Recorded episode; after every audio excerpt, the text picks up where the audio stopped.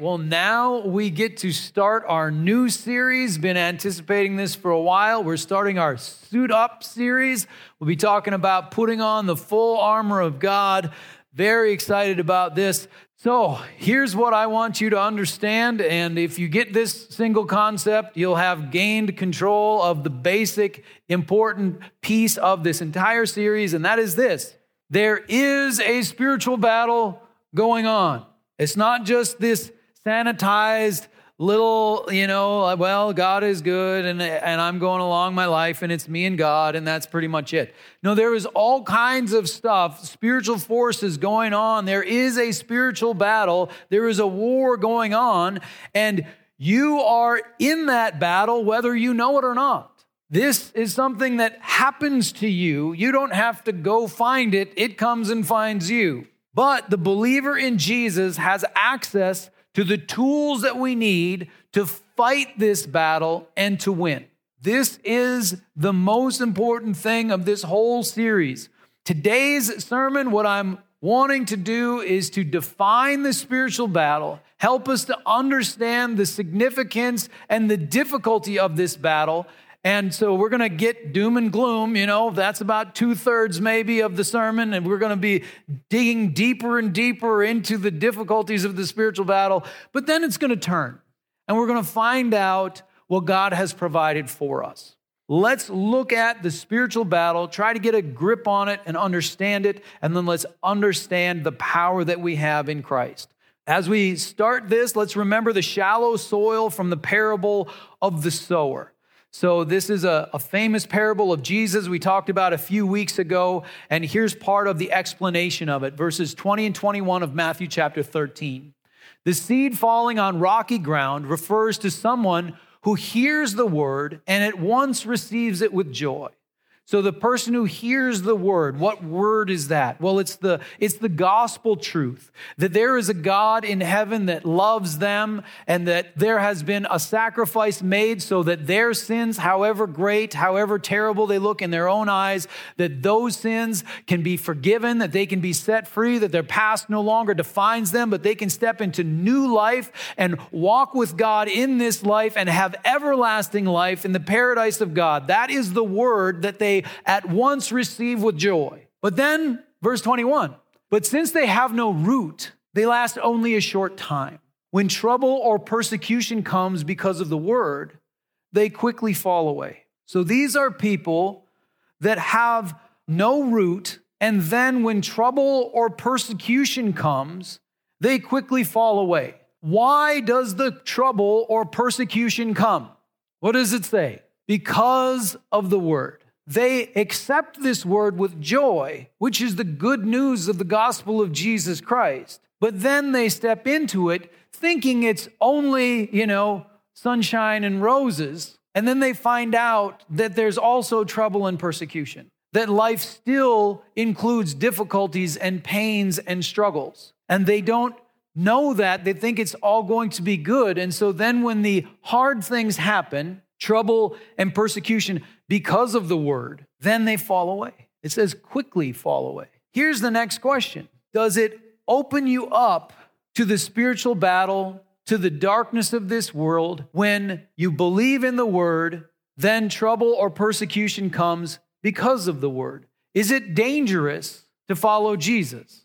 Does it open you up to a spiritual battle? Well, there's a spiritual battle when you believe in Jesus because trouble or persecution comes because of the word.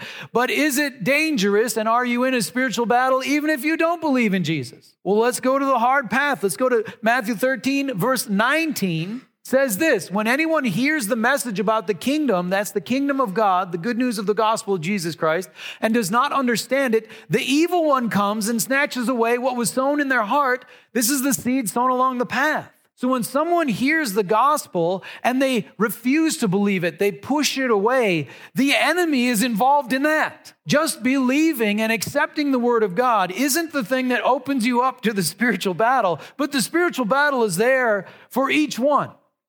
The enemy will destroy someone who doesn't believe just as happily as someone who does. So the spiritual battle is there, and you are not safer being farther away from God. The safest place you can be is in the center of God's will for your life. It's like the uh, pictures of the Sahara, you know, and the, the great vast plains of Africa where you've got the lions that are, are chasing the gazelles. The ones in the middle of the herd are safe, but the ones on the outside edges, they're the ones that are in danger. And it's the same way with the spiritual battle. We want to be in the center of God's will. So the key, make sure you don't think that, ooh, I don't want to get too close to God. I don't want to start really living for God because then the enemy is going to come after me. Clearly, the enemy comes from people who don't even believe. And here's the key the key is to understand the spiritual battle and get yourself equipped to be able to fight and win. Then you can be in the center of God's will and you can be protected in the midst of the spiritual battle. So we don't want to distance ourselves from God, being afraid of the spiritual battle because it comes to you if you believe or not. But what we need to do is to draw near to God, understand the spiritual battle, and get equipped to fight and win. So let's go to Ephesians chapter 6. Let's read verses 10 through 20, and then we'll look at a few of the verses individually. Ephesians 6, verse 10. Finally, be strong in the Lord and in his mighty power. Put on the full armor of God so that you can take your stand against the devil's schemes. For our struggle is not against flesh and blood, but against the rulers, against the authorities, against the powers of this dark world, and against the spiritual forces of evil in the heavenly realms. Therefore, put on the full armor of God so that when the day of evil comes, you may be able to stand your ground, and after you have done everything, to stand. Stand firm then with the belt of truth buckled around your waist, with the breastplate of righteousness in place, and with your feet fitted with the readiness that comes from the gospel of peace. In addition to all this, take up the shield of faith with which you can extinguish all the flaming arrows of the evil one. Take the helmet of salvation and the sword of the Spirit, which is the word of God, and pray in the Spirit on all occasions with all kinds of prayers and requests. With this in mind, be alert and always keep on praying for all the Lord's people. Pray also for me that whenever I speak, words may be given me so that I will fearlessly make known the mystery of the gospel, for which I am ambassador in chains. Pray that I may declare it fearlessly as I should. What a wonderful section of scripture. When I was a, a young new pastor, pastoring in Bigfork, Minnesota, so, you know, go Huskies. Bigfork, great place. And we had our, our little chapel that we were having church in, and we poured a new floor because the floor was just all broken and everything. Poured a brand new cement floor. And before we put the carpet down, we painted with big letters verses of the Bible and covered the entire floor. And we had this section from Ephesians chapter 6 that went all the way around the perimeter, three circles, and then with the last two verses fanning out underneath the pulpit. So I was standing on top of verses 19 and 20 every time I preached. And let's go back to 19. This is what I was standing on. Pray also for me that whenever I speak, Words may be given me so that I will fearlessly make known the mystery of the gospel for which I am an ambassador in chains. Pray that I may declare it fearlessly as I should. And I was conscious of standing on those words while preaching. Those words are still true. And people are still praying for me, and we're still believing God for something good to come. Amazing section of scripture. Let's go back to verse 10 We'll look at a few verses at the beginning of this, try to get a, a deeper grasp of what's going on here with the spiritual battle. Verse 10 Finally, be strong in the Lord and in his mighty power. What an important verse. It's important to understand what this verse doesn't say. It doesn't say, be strong. It doesn't say, grit your teeth and make it work. It doesn't say, pull yourself up by your own bootstraps. It doesn't say, you can do it. It says, Be strong in the Lord and in his mighty power. Here's something you need to understand about the spiritual battle you, I, none of us can beat the devil. I'm not strong enough to go up against the enemy of my soul. You are not strong enough to go by yourself to the enemy of your soul. We'll talk a little bit more about that next week. But here's the deal we need to be strong in the Lord and in his mighty power. So the good news is, is I don't have to be strong enough. It doesn't matter who I am. You don't have to be strong enough. It doesn't matter who you are. It matters if you're strong in the Lord and in his mighty power. When we submit to God, resist the devil, and he flees, why does he flee? It's not because we're all fancy. Here's the picture I've always had. You know, the enemy comes against us and we resist and we say, You leave me alone, you get out of my head, you have no right to mess with me, go. And we cast the enemy out, we take our thoughts captive, and the devil flees. How does that work? I always picture me standing there about six inches tall, trying to act all fancy, with a thousand foot Jesus standing behind me, going, You heard him, you better go.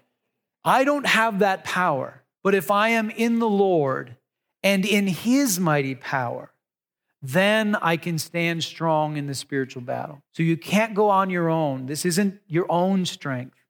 This is be strong in the Lord and in his mighty power. Verse 11. Next verse says, Put on the full armor of God so that you can take your stand against the devil's schemes. Put on the full armor of God. As we go through this series, we'll be talking about each specific piece of armor. We need to put on the full armor of God. What happens if someone goes into battle and they're missing some of the armor? You know, like they're just in really great shape, no helmet. Where's the enemy going to go? For the head. You got everything is great, but all you have is a helmet. Now what's going to happen? Anywhere else? When it comes to the spiritual battle, we need to make sure to shore up our weaknesses. We need to make sure that we have the full armor of God, not a little bit of the armor of God, not just one little part. But we need the full armor of God in order to take our stand against the devil's schemes. So the devil is a schemer. The devil schemes against us. What are the devil's schemes? I'll give a few biblical examples. First one is Satan will hurt you in order to drive a wedge between you and God. Satan will hurt people. Maybe Satan will hurt someone you love and then whisper in your ear, I can't believe God is treating you like this. You know, he's allowing this to happen. You're going to put up with that? He clearly doesn't care about you. And then you'll go, oh no, God is allowing this to happen. Maybe he doesn't care. And then Satan will say, hey, yeah, so I'll treat you way better than that. But meanwhile, he's the one causing you the harm in the first place. It's a scheme. It's something that he's trying to do to pull you away from God. That's what he did to Job. He hurt the people Job cared about. He destroyed Job's finances. He took away Job's health for one reason to drive a wedge between Job and God, but it didn't succeed. Satan, scheme number two, Satan will tell you half truths that are kind of in line with what you're thinking and even use scriptures to try to get you just off track enough to miss God's plan for your life. This is what Satan did to Jesus when tempting him in the desert. Oh, you want this authority? I'll give it to you. Do this. Oh, when he's quoting scriptures and he's trying to get Jesus to be deceived and just kind of thrown off by half truths and even quoting scripture. Now, I think this might be Satan's strongest tactic because if you're going up against the Son of God, aren't you going to bring your best punch? And this is what Satan did to Jesus to tempt him in the desert was to tell him half truths, kind of lead him a direction he kind of thought he should go, even using scriptures to get him off track. Didn't work. Jesus saw through it. He did not cave. Satan, scheme number three Satan will get a foothold in your heart and exploit anger or offense or pride to get you to do something evil. He did this with Judas, he did this with Ananias and Sapphira. So, with Judas, you want to know why Judas got so offended and was willing to turn his Lord over to the high priest? It was when he saw that very expensive perfume poured on Jesus, and he thought, what a waste. And he was offended that that much money would be spent on this preacher. He gave the, the enemy access to his heart. The night that he was betrayed, it says Satan entered into him, and he went and turned, he betrayed Jesus. Ananias and Sapphira had pride in their hearts. They were seeing people bringing great offerings to the Lord and they wanted to be part of that, but they wanted to keep some for themselves. And hey, let me tell you, if you sell some property and you just give a portion of it, there's God loves that. There's nothing wrong with that. But in that particular case in Acts chapter 6, Ananias and Sapphira, you know, they wanted to they wanted to show themselves to be great givers and they lied to the Holy Spirit and Satan deceived them. So Satan can exploit a foothold in anger or offense or pride and get you to do something wrong, something evil, throw you off. So we need the full armor of God so that we're not fooled by the devil's schemes. Verse 12 For our struggle is not against flesh and blood. What does that mean? It means our struggle is not against people. Is our struggle against drug dealers and human traffickers? Our struggle is for the broken, for the ones who are separated from God, for the ones who are destroying this world because Jesus died on the cross that all could be forgiven of their sins, could be freed from that life of bringing destruction and hurt to this world, and be brought into the family of God. Our struggle is for people, for the followers of Christ, absolutely, but also for and over those who are separated from God and living completely contrary to God. That's who we're fighting for, not against them. Amen? Hug that truth and hold it close. Our struggle is not against flesh and blood, but against the rulers, against the authorities, against the powers of this dark world, and against the spiritual forces of evil in the heavenly realms. Does that sound scary to you?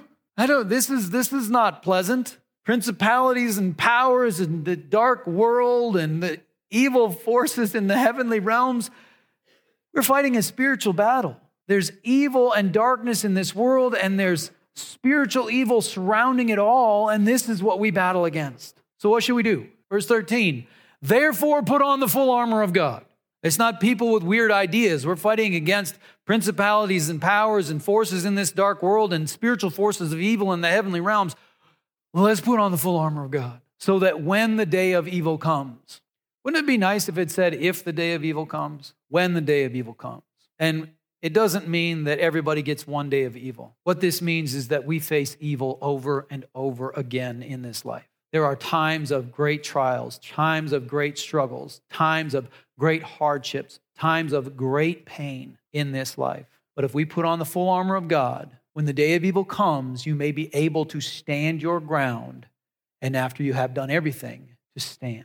The great promise here is that the day of evil will not take you out, but you will stand your ground. Your heart will not break and be pushed away from God, but instead, with the full armor of God, ready to go into the spiritual battle and win, we will be able to stand our ground on the day of evil. A few more minutes of the dark stuff, then we'll get to the turn. You have an enemy. There is an enemy of your soul. 1 Peter 5 8 and 9 says this Be alert and of sober mind. Your enemy, the devil, prowls around like a roaring lion looking for someone to devour. Resist him, standing firm in the faith, because you know that the family of believers throughout the world is undergoing the same kind of sufferings. Is this unusual? Oh, I'm going through hardships and suffering. Is that unusual? Nope. It was part of the New Testament reality. The believers throughout the world were undergoing the same kind of t- sufferings. This is normal. This is normal stuff. That's why we need to be equipped for the spiritual battle because it comes to us, it comes to all of us. We must be ready.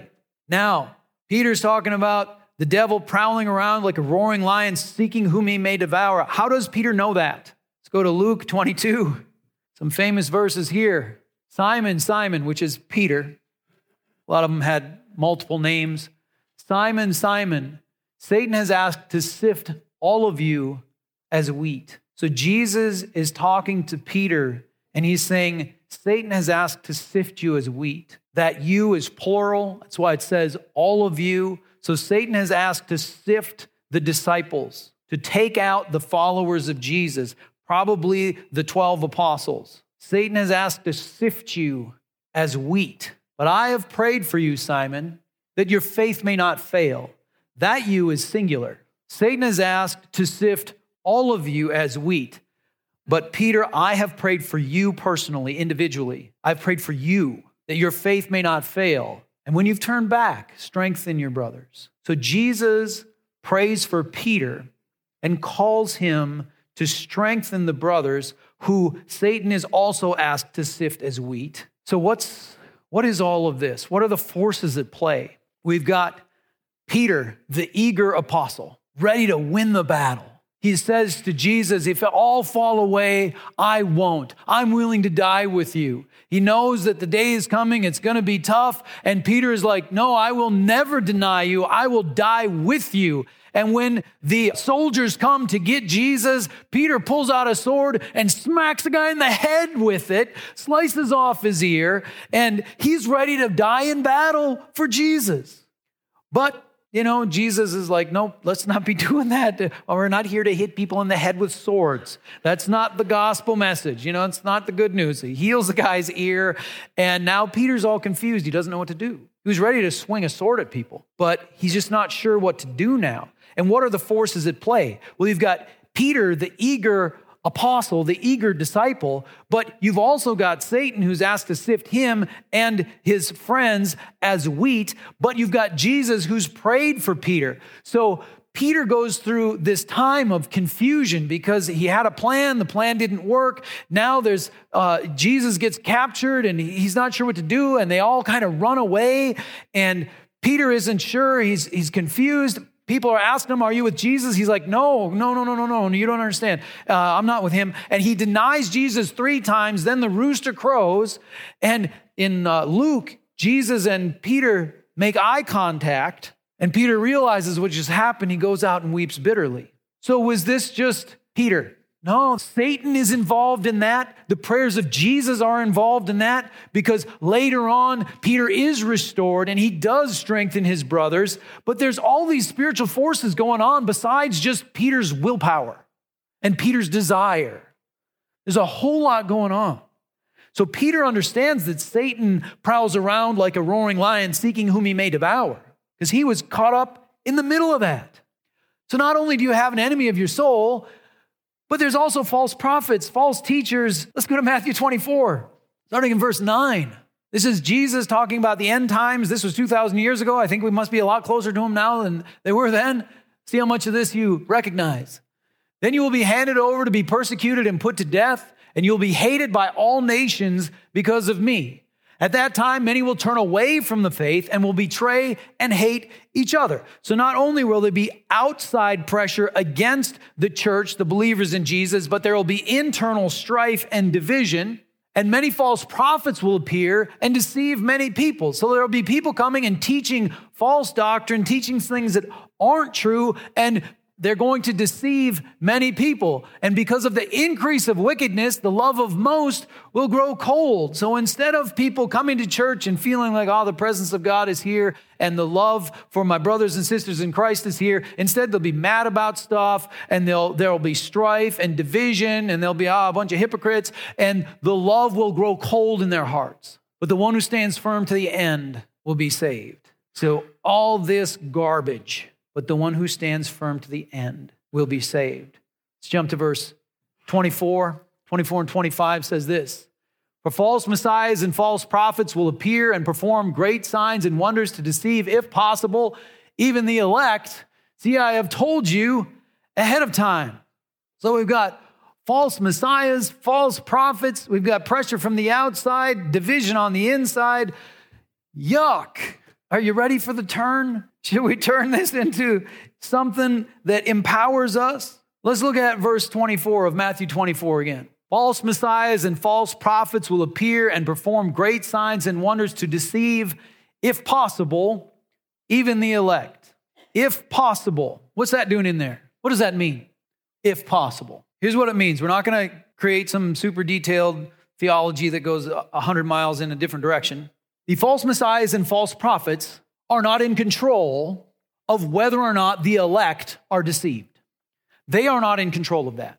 The devil, the false prophets, the false messiahs, the spiritual forces of evil in heavenly realms are not in control of whether or not you are deceived, whether or not you quickly fall away.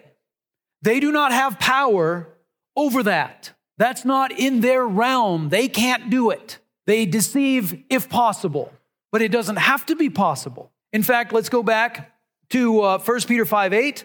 Let's read that again. 1 Peter 5 8. Be alert and of sober mind. Your enemy, the devil, prowls around like a roaring lion looking for someone to devour. What's the good news in that? He can't just devour whoever he wants, he has to look for someone. Some people he can't devour.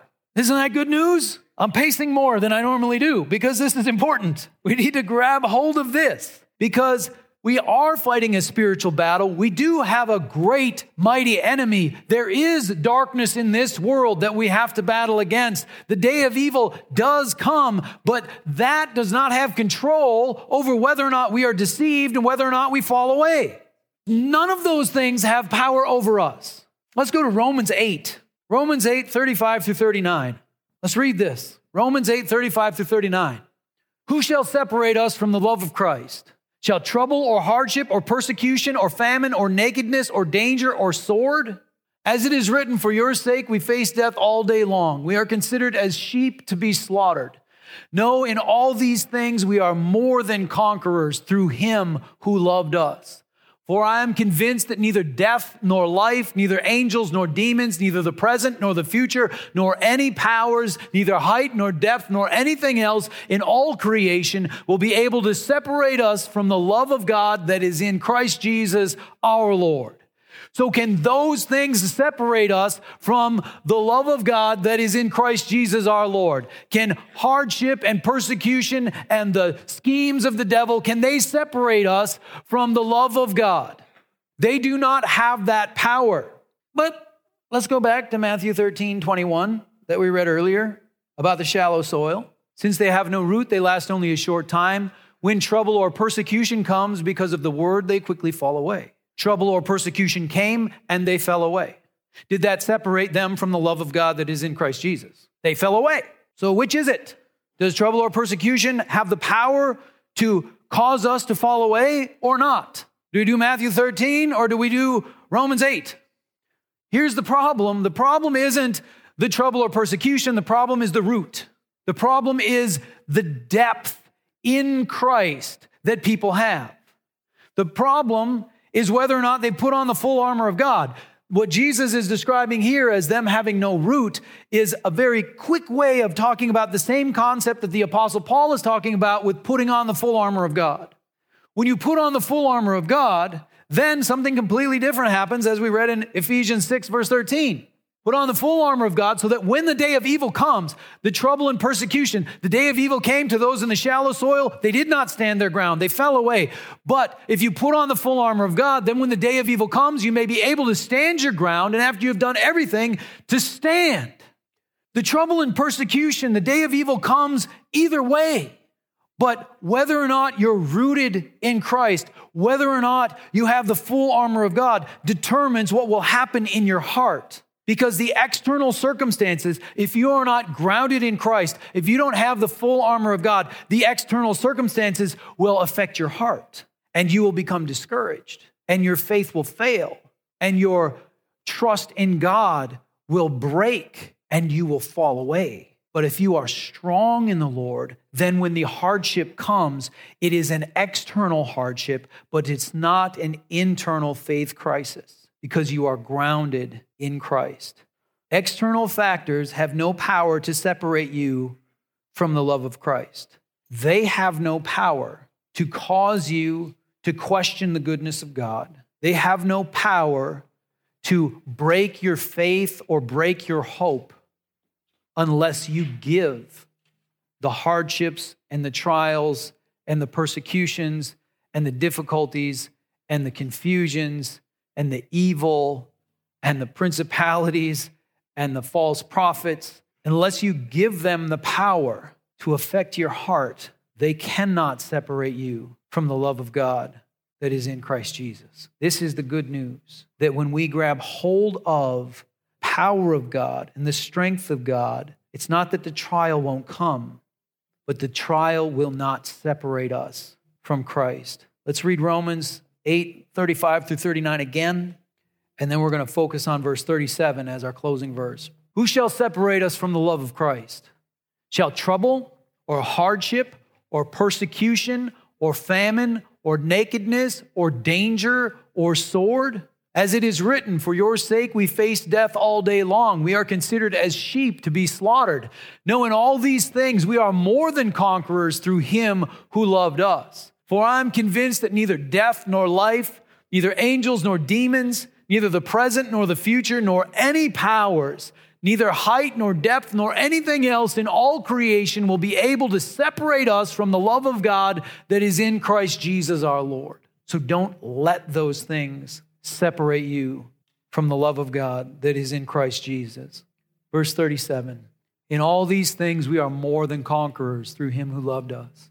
Do you believe that? That when trouble, hardship, persecution, evil forces, spiritual darkness comes at you, that no, we're more than conquerors when those things come at us.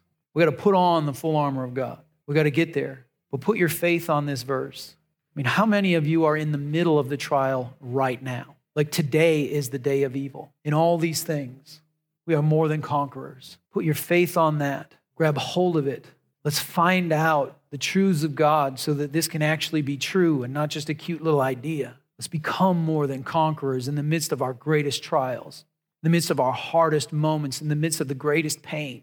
Let's win this battle. Pray for God to really bring us into the fullness of this Heavenly Father, you are so good that you have provided armor for us, that we're not victims, that the, the trials, the hardships, the schemes of the devil, the false prophets and false teachers, all this mess cannot separate us from your love unless we let it get a foothold, unless we're not rooted, unless we don't have the armor on. So, Lord, help us to get deeper ingrained in you, not standing on our strength and our understanding, but trusting in you. Help us to put on the full armor of God, fully believing that we can be more than conquerors through you who love us. That we would not only get the victory ourselves, but we would be able to pick our enemies up and bring the victory to them. That in the midst of the great trials, and Lord, for those who are in the middle, right at the peak of the pain right now, give them hope that None of that has power to separate them from you. Show us, Lord, how to be more than conquerors, how to put on the full armor, how to walk in the victory. Help us to learn your ways and live them out. Help us to stand firm, rooted and grounded in truth with the full armor so that we can take our stand on the day of evil. Lord, help us to be overcomers that get the victory and who are not overcome by evil, but who overcome evil with good. Lord, encourage us, give us strength, and help us to walk true to you. In Jesus' name I pray. Amen.